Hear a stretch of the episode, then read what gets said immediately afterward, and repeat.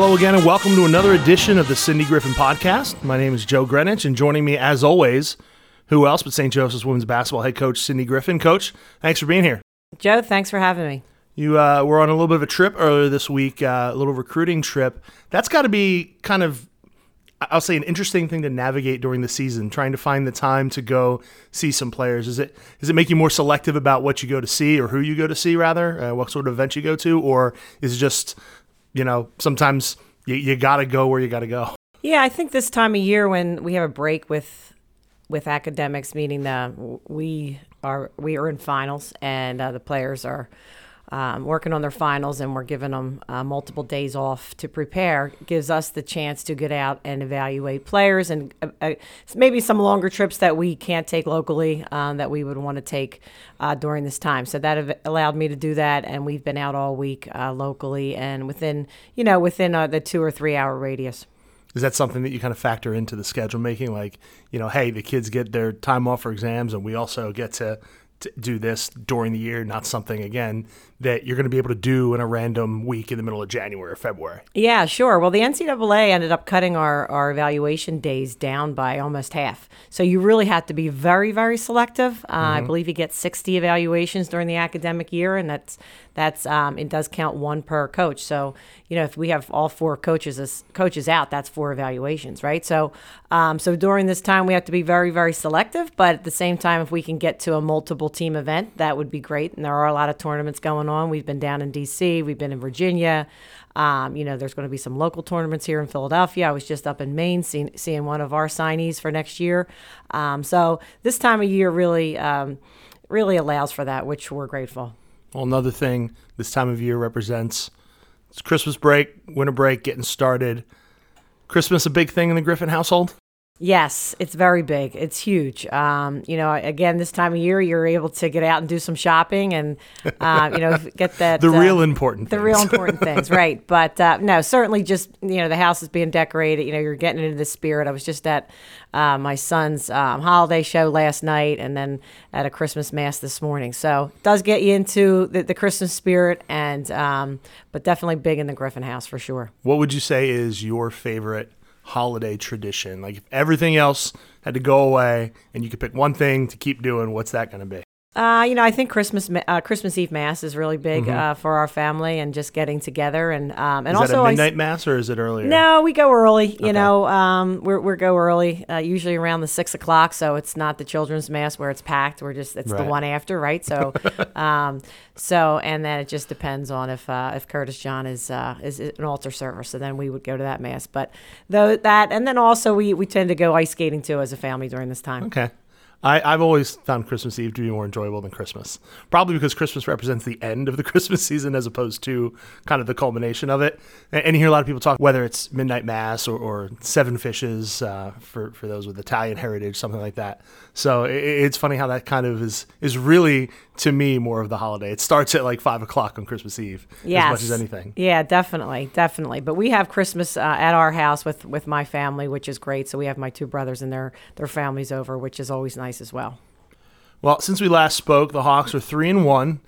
All three wins a, little different in different ways. We can talk a little bit about that uh, since our last episode. An interesting game with Boston University. Uh, kind of a, a I won't say back and forth. Never really trailed after the early going, but a lead throughout the game. The, the Terriers tied it very late, but then the Hawks did what so many teams fail to do and hit free throws to put away a game. We'll talk a little bit about that. The the free throws by you know Talya Brugler and, and Julia Nystrom to, to ice the game.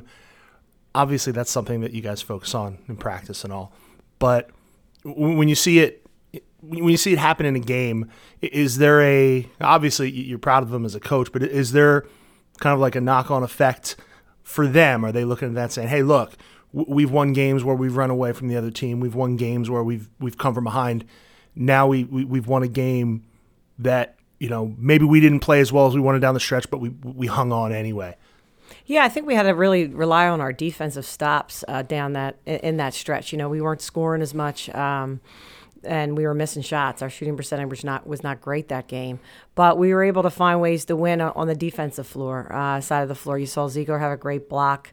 Um, we did execute um, to make it a five point game down down the stretch, um, and so I, I, think those those are really important plays moving forward because I do think you know you look at the schedule and you're like oh well they're nine and zero oh at the time or eight and zero oh, whatever it was they haven't been challenged. Well we certainly have been challenged. And I think that's and to be able to play and not shoot well in some some games and some parts during games and still come out with a win when the other team is battling back and you know basketball is a game of runs. It's a it's a it's a matter of you know are you going to sustain the run? Are you going to be able to maintain um, that level of uh, intensity and while holding the other team. So, you know, I was really proud of them for for um, you know just being really relentless and being very selfless down the stretch and being able to make those free throws. I, I think they're very con- we were confident shooters, and um, you know we'll we'll continue to be challenged as we move forward. But definitely, this this was a confidence booster for us.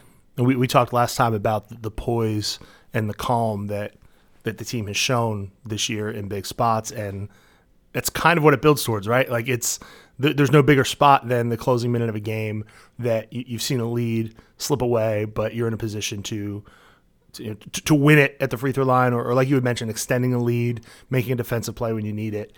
And so, like, like do you see that build from game to game? Is it just you know it's, it's something intrinsic, I guess, with with an athlete, with a basketball player, to, to understand when the big plays are required, but it's entirely something else to do it, right? Yes, yeah, no, for sure. I mean, I think that the players know what we want to do uh, down the stretch. We know we have a couple options with different players and getting them different looks, but at the end of the day, they have to make plays for and with each other.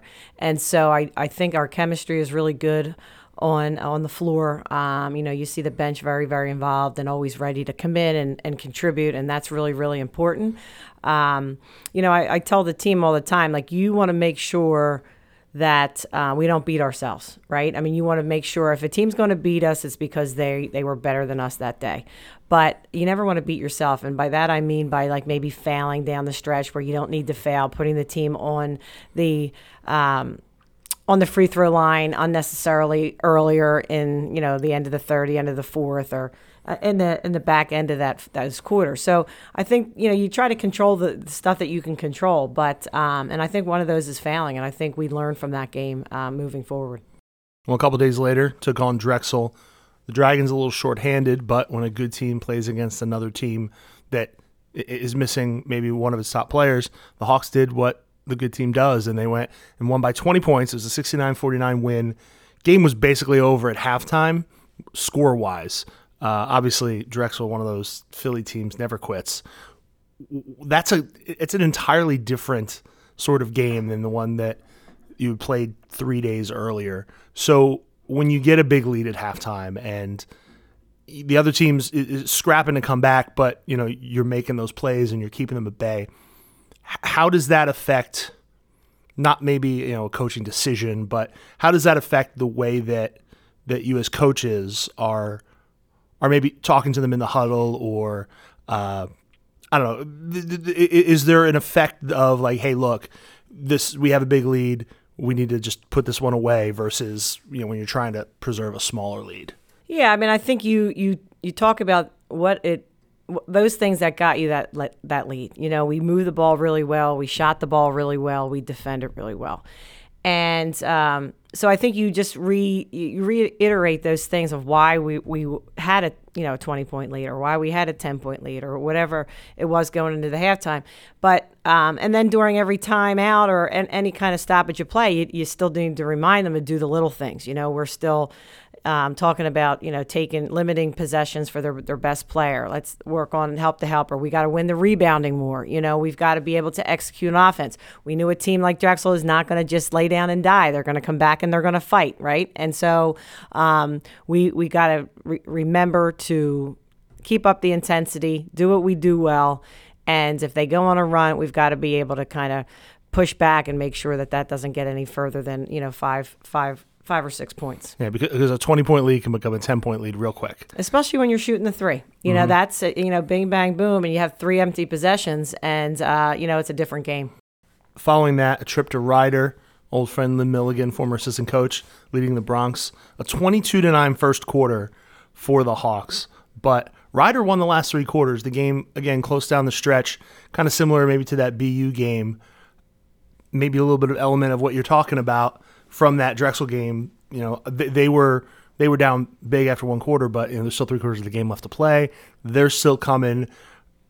Talk a little bit about you know the team's resilience to, you know, kind of hang on to that lead, keep them far enough at bay to win the game, especially on the road.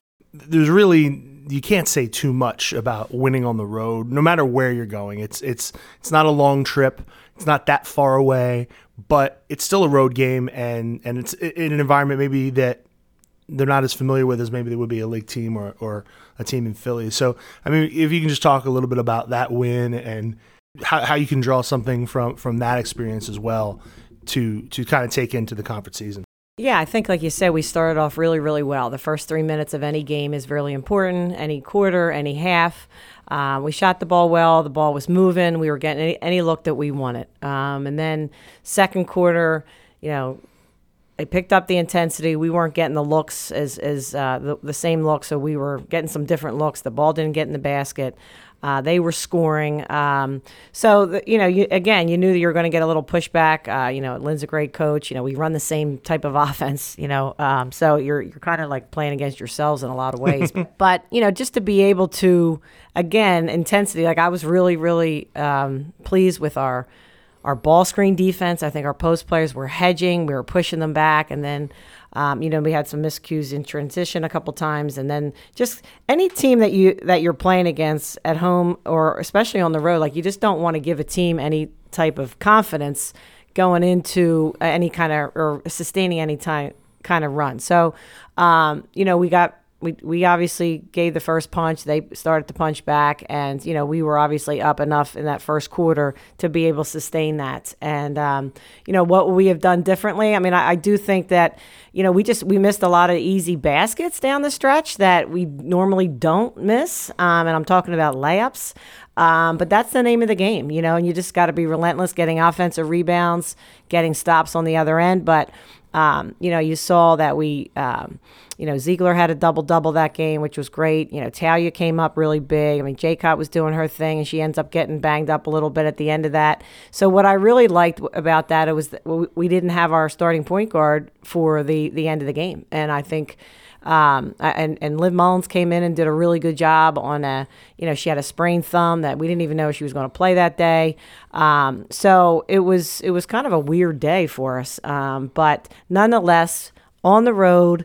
Um, and we knew, like I told the, the players, that this we are Vanderbilt for them, right? So like we go in and we beat Vanderbilt on their home court, like it was a really big win for our program, and that right. would just be the same thing for a team like Rider to beat St. Joe's, right? right? So like we we we told them that, um, and even knowing that that that they just never they never gave up, and they they they stayed um, really true to our core principles, and uh, was really proud of the way that they finished the game.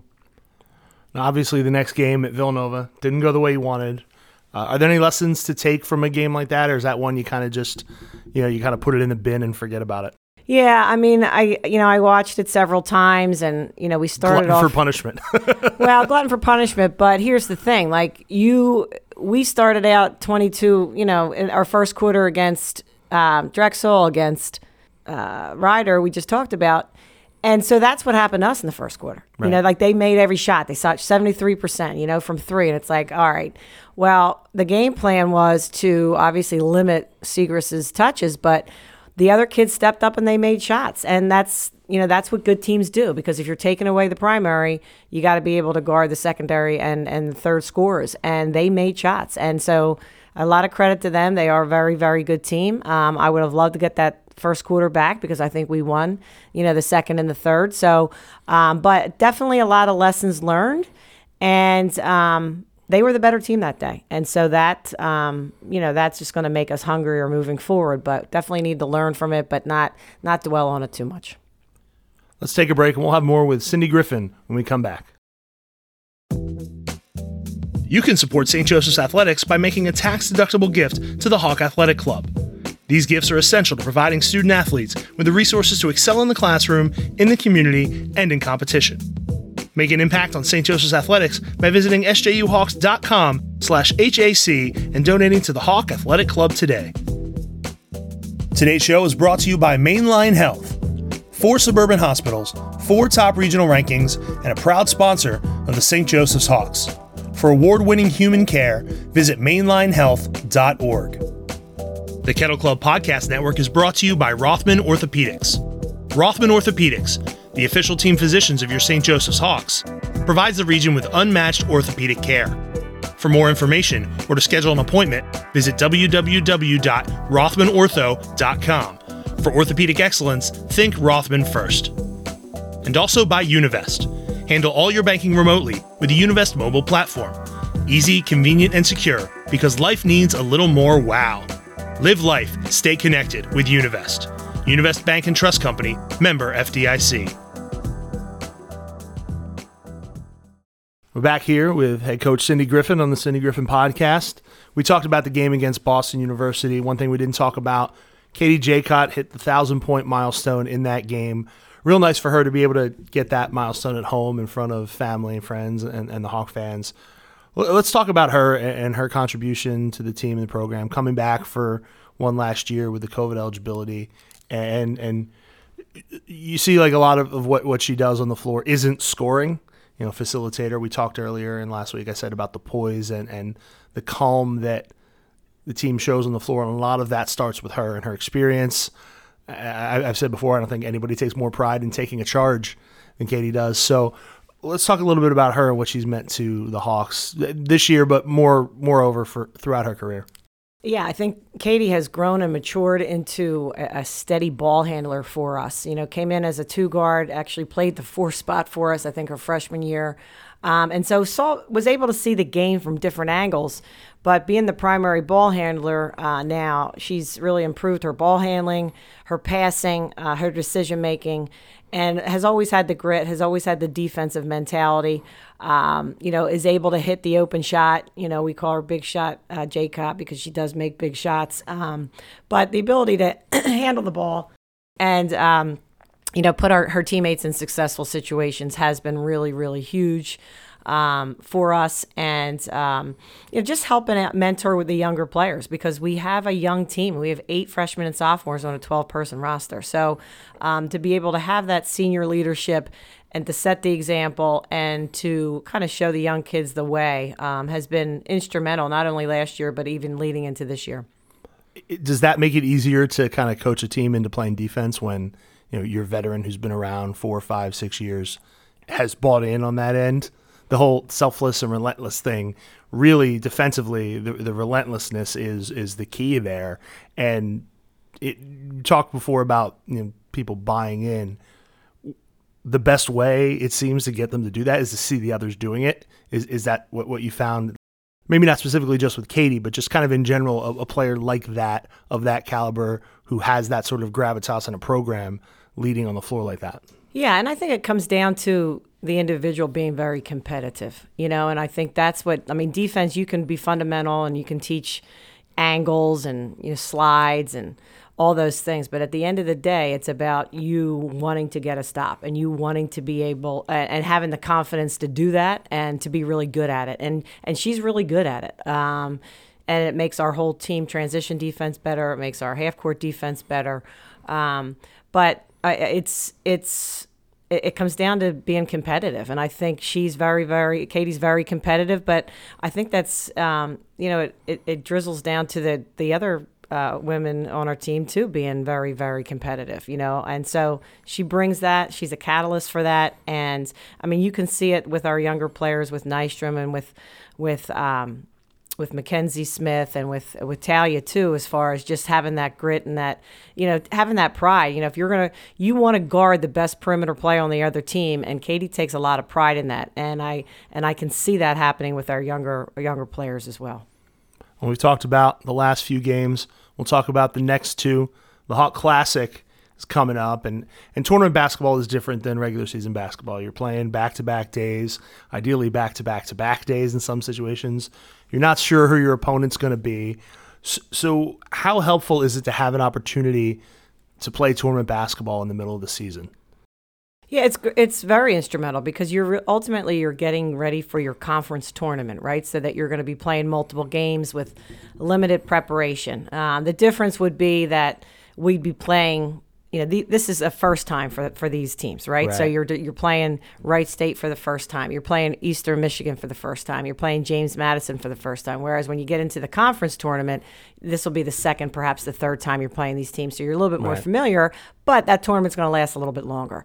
So now, you know, to have these tournaments and to have that quick turnover um, back to back is really instrumental because you got to see, um, you know, how how the team responds, you know, with with um, the amount of minutes and the load and, and, and talking about all those things from a from a conditioning standpoint, but also from a strategic standpoint.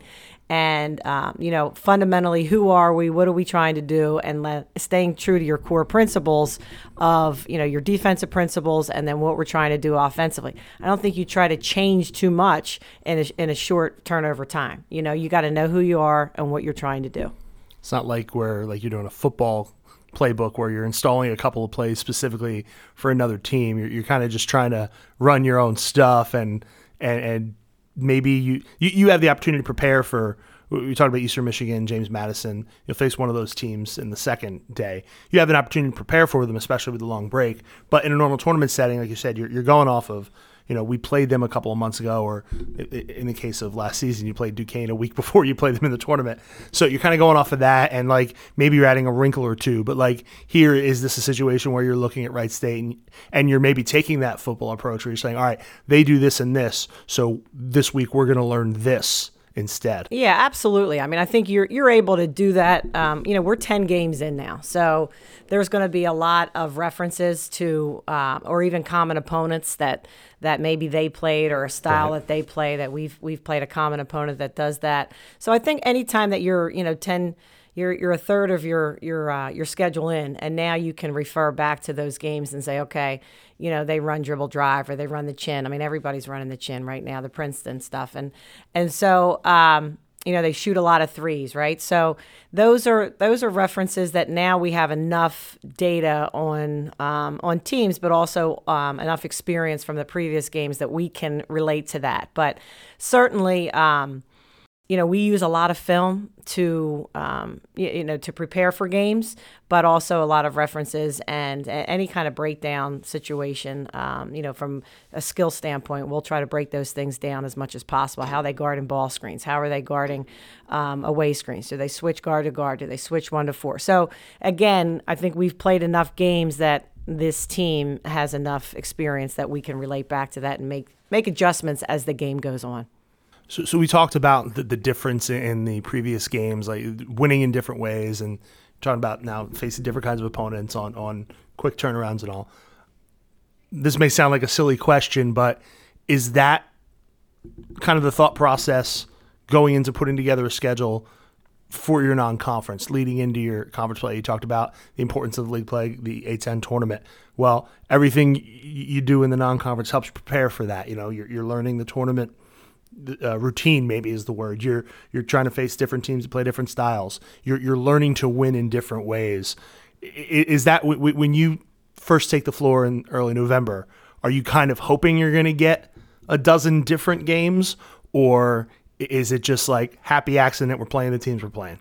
Well, the good thing is is that the Philadelphia, the, the Big Five games and the Drexel game is already built into your schedule. So you're getting uh, very different experiences with, right. with each of the teams. Now you might say that Drexel and Nova are similar, or LaSalle shoots a lot of threes, or but we won't see them until you know our first conference game. But you know you look at a team like Penn that plays um, play zone, you know, so um, you know being prepared for that, and and Drexel plays some zone, so and and and they press, and Temple plays a very up tempo uh, style as well. They shoot the three very well, so you're getting a lot within that's already built into our schedule, which is awesome, right. you know.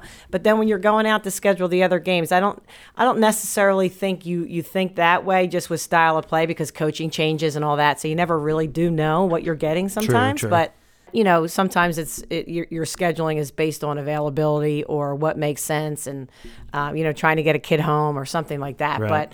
Um, but definitely, I feel very confident that with with our schedule and uh, the Big Five opponents, um, you know, we're gonna we, we're, we're gonna it's gonna prepare us for for the league play for sure. And you know, we get down to North Florida, we didn't know a whole lot about them. You know, you're you're at Vandy, it's an SEC opponent, you're getting a different different quality of um, experience there. Um, you know, it may be a different type of athlete, but you know, those are those are intentional for sure. Well, the Hawk Classic takes place at Hagan Arena this Tuesday and Wednesday afternoon.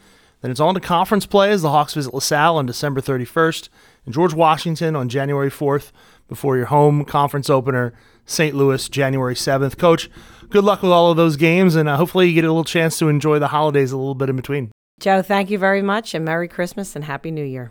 All right, thanks to St. Joseph's Women's Basketball Coach Cindy Griffin for being here, and our thanks to you for listening. Have a safe and happy holiday season, and we'll see you in the new year.